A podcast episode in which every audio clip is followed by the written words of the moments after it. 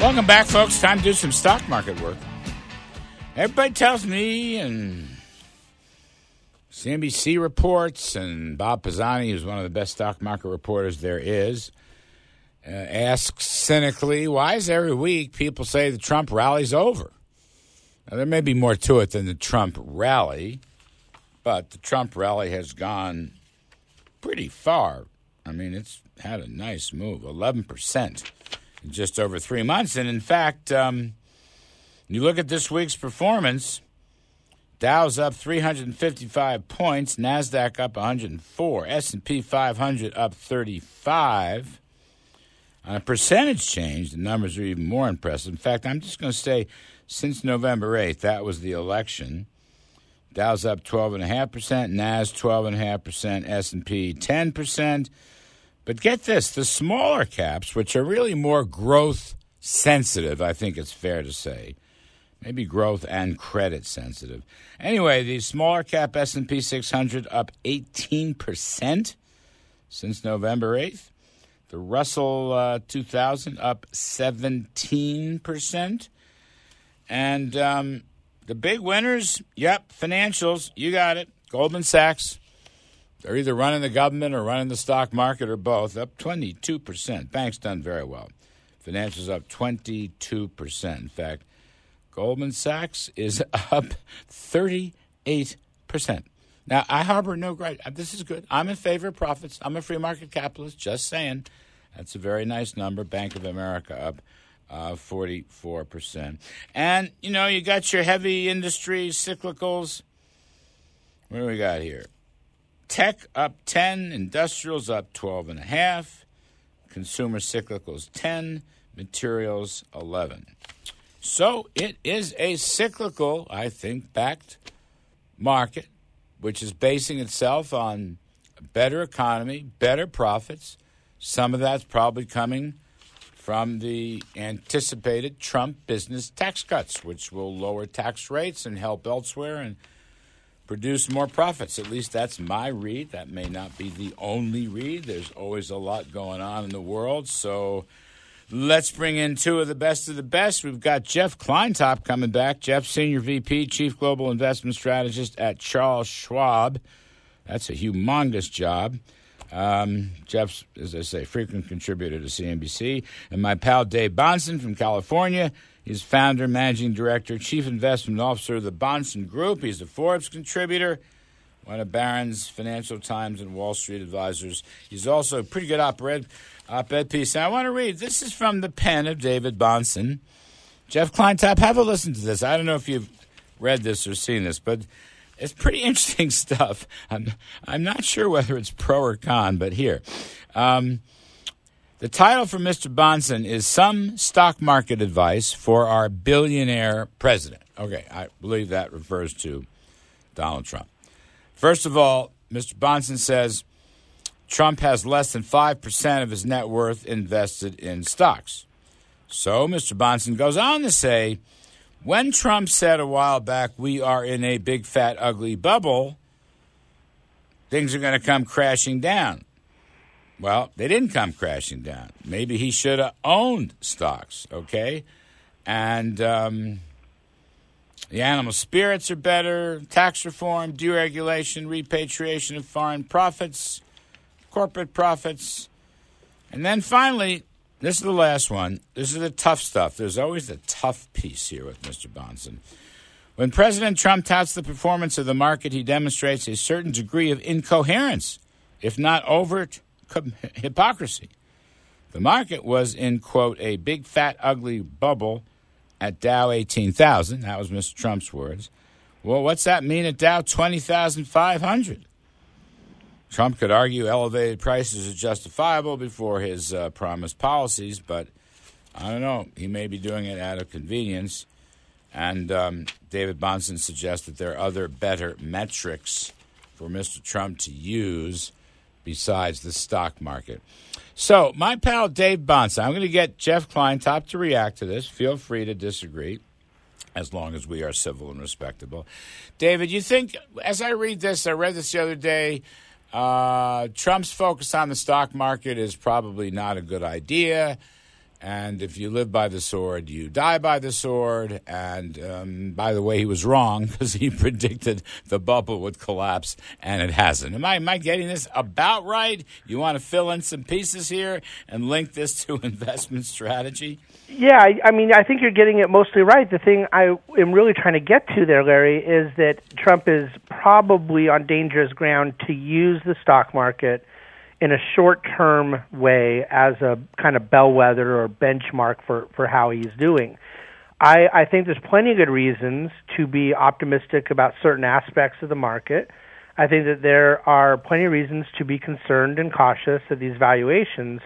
But my bigger point is that what the country needs from President Trump, what he will be graded by people like me and Jeff from a stock standpoint, and people like you, pundits and analysts are going to look to GDP growth. Mm. And ultimately, if we see the stock market at 25,000 and we're still stuck at 2% or less GDP growth, it is not going to be a good report card for President Trump. As a quick follow-up before we get Professor Kleintop in, Team Obama, which was plagued by very low, subpar GDP growth. Real GDP growth averaged something slightly south of 2% for the duration of President Obama's terms. Now, he came in with a bloody mess on his hands, no question. But even if you go back to the middle of 2009, it's about two. We'll call it 2%. 2%'s a lousy GDP number, historically low, and Team Obama actually, I don't really believe that Obama believes himself in the stock market. They're always ranking out rich people. But they did rely on the stock market as a justification, David Bahnsen. Are we seeing, is this deja vu all over again, or you just saying Trump should get off this stock market thing? It's more just that it's risky for him, that it's an asymmetrical risk-reward, because ultimately he's not going to get a lot of credit for the fact that the market is higher in the real economy. The people that are following it day by day, heavily invested in stocks, there's a lot of people in that camp that are pro-Trump anyways, pro-conservative policy, pro-tax reform. But ultimately, the broader message that Trump won the presidency off of is far broader economically than just stock prices. Right. That's a good point. So, Jeff Kleintop, part of this is not the only part, but part of Mr. Bahnsen's controversial, albeit very well-written article, is that during the campaign, Donald Trump predicted a puncturing bubble meltdown. After he won, we've had this tremendous rally. Broad averages up 10 to 12 points, and smaller caps up 17 to 18 points. So was he wrong, Jeff? Do we blame him? Or do you take David Bahnsen's side and say, please, Mr. President, don't hang your hat on the stock market? I think David is 100% right on that. This is part of, I think, taking him seriously but not literally type of angle. Look, the stock market's doing very well. I talk to a lot of investors across the country, and while they're a little nervous, there's some uncertainty out there, they're real happy with the way the economy's going and the way the market's going, and there's that sense of improvement that they haven't felt in a while. The volatility index in the stock market, we're talking about levels of the Dow, but the volatility index, which is a good indicator of what markets are pricing in for future risk, if you will, is at 10-year lows. That means the stock market is saying there's nothing to worry about. And that worries me a little bit in this context. The expectations in the stock market for the president's agenda are getting pretty high. Investors' top priorities for the president right now are taxes, taxes, and taxes.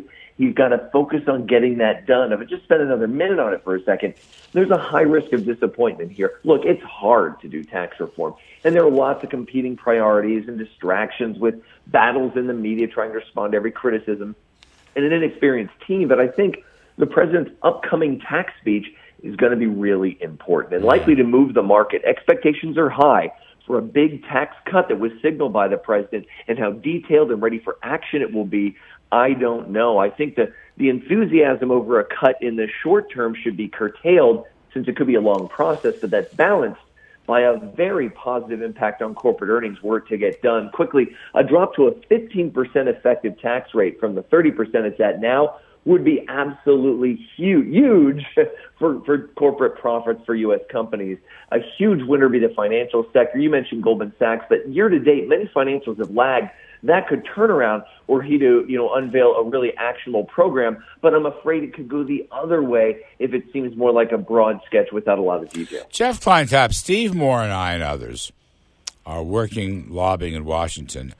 I want the business tax cuts early, not later, right. This spring. Now, my question to you on that point, if the business tax cuts come late in the year, if the rate reductions and expensing and other details are lighter than expected in 2017, how much downside might there be in the stock market? Well, some of that depends on how solid the overall backdrop remains. U.S. economic momentum is clearly improving, as is profit growth, so that acts as a buffer. But I think there will be some disappointment. I wouldn't at all be surprised to see a 5 or 10% pullback in the market if this gets drawn out, if it looks like it may not happen, or it may be a very small and not the phenomenal tax cut or the numbers that the president has talked about. Already we've started to see lower effective tax rate sectors starting to outperform high effective tax rate sectors. What I mean by that is the market's beginning to get maybe a little bit skeptical on the edges of this, and I think you could see more of that if this gets dragged out. Which are the lower? Which are the lower? We got to take a break, but just be specific, Jeff. Which are the lower ones that are skeptical? Some of the sectors that have really been that are very low. Effective tax rate sectors are like technology. It's the best performing sector this year. Investors aren't betting that there's a turnaround there, that they're going to see cuts. Already they're favoring low effective tax rate companies. What would really benefit are those that pay high effective tax rates, like the financial sector that's been lagging year to date. Well, okay, they've been pretty strong. All right, gents, we're going to come right back and pursue all this. I love the way you both handled this opening. Jeff Kleintop, Senior VP, Chief Global Investment Strategist at the powerful Charles Schwab operation. Dave Bahnsen, Founder, Managing Director, Chief Investment Officer of the Bahnsen Group. Dave writes for Forbes and National Review and Barron's and all the rest of it. CNBC contributors, both of them, old friends. We've got to get much more to carve up. Among other things, I want to know, how much better is the economy getting? I'm Kudlow. Stay with us, please. You're listening to The Larry Kudlow Show. Welcome back, folks. I'm Larry Kudlow. Two of the best of the best. We're talking stock markets. Jeff Kleintop, the Senior VP, Chief Global Investment Strategist at Charles Schwab. Jeff's a frequent CNBC guest. Dave Bahnsen, Director, Chief Investment Officer of the Bahnsen Group, writes for Forbes, writes for National Review Online and elsewhere, also on CNBC. Dave Bahnsen, is the American economy getting better, materially better, in your judgment? I think up until this point, Larry, it's been getting modestly better, very slow, incremental, tepid growth.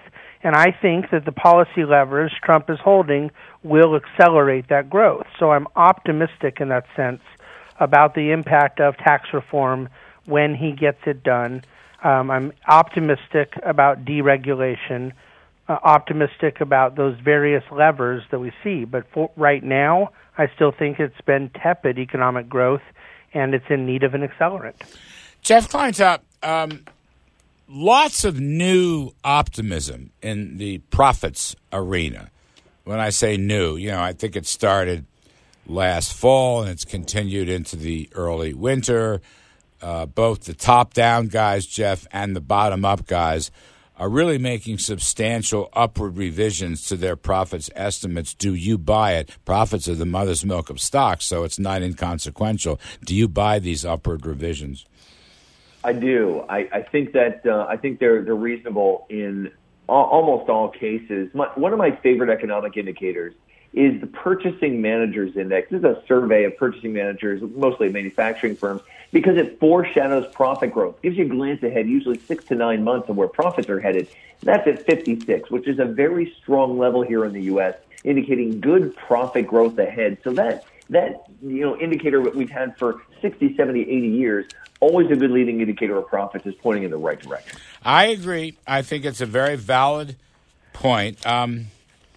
Retail sales stronger than expected in January. I think that's fair. Some of it's gasoline, but it's fair. You are correct about the ISMs. Index of sentiment, consumer confidence index is really kind of off the charts, which is very interesting to me. And you're right. That's an interesting one, Larry. I've been doing a lot of traveling across the U.S., mainly in the Midwest lately. I've been in Kansas City and Cleveland and Milwaukee and so many places. And that change in the regulatory climate is just huge. I can't tell you how many folks I talked to who said, all their additions to staff in recent years have been bureaucratic and administrative and all about red tape. And now they're thinking about, hey, I'm a florist. Maybe I can get that next new truck, or, maybe I can expand my business in this direction or look at a new area. A lot of excitement around that. I've been hearing that again and again. And this is not something you're seeing at the S&P 500 level, but it's something yet. But I'm hearing it everywhere I go that people are really excited about a change in the regulatory regime. Before I come back to David, Jeff, translate that.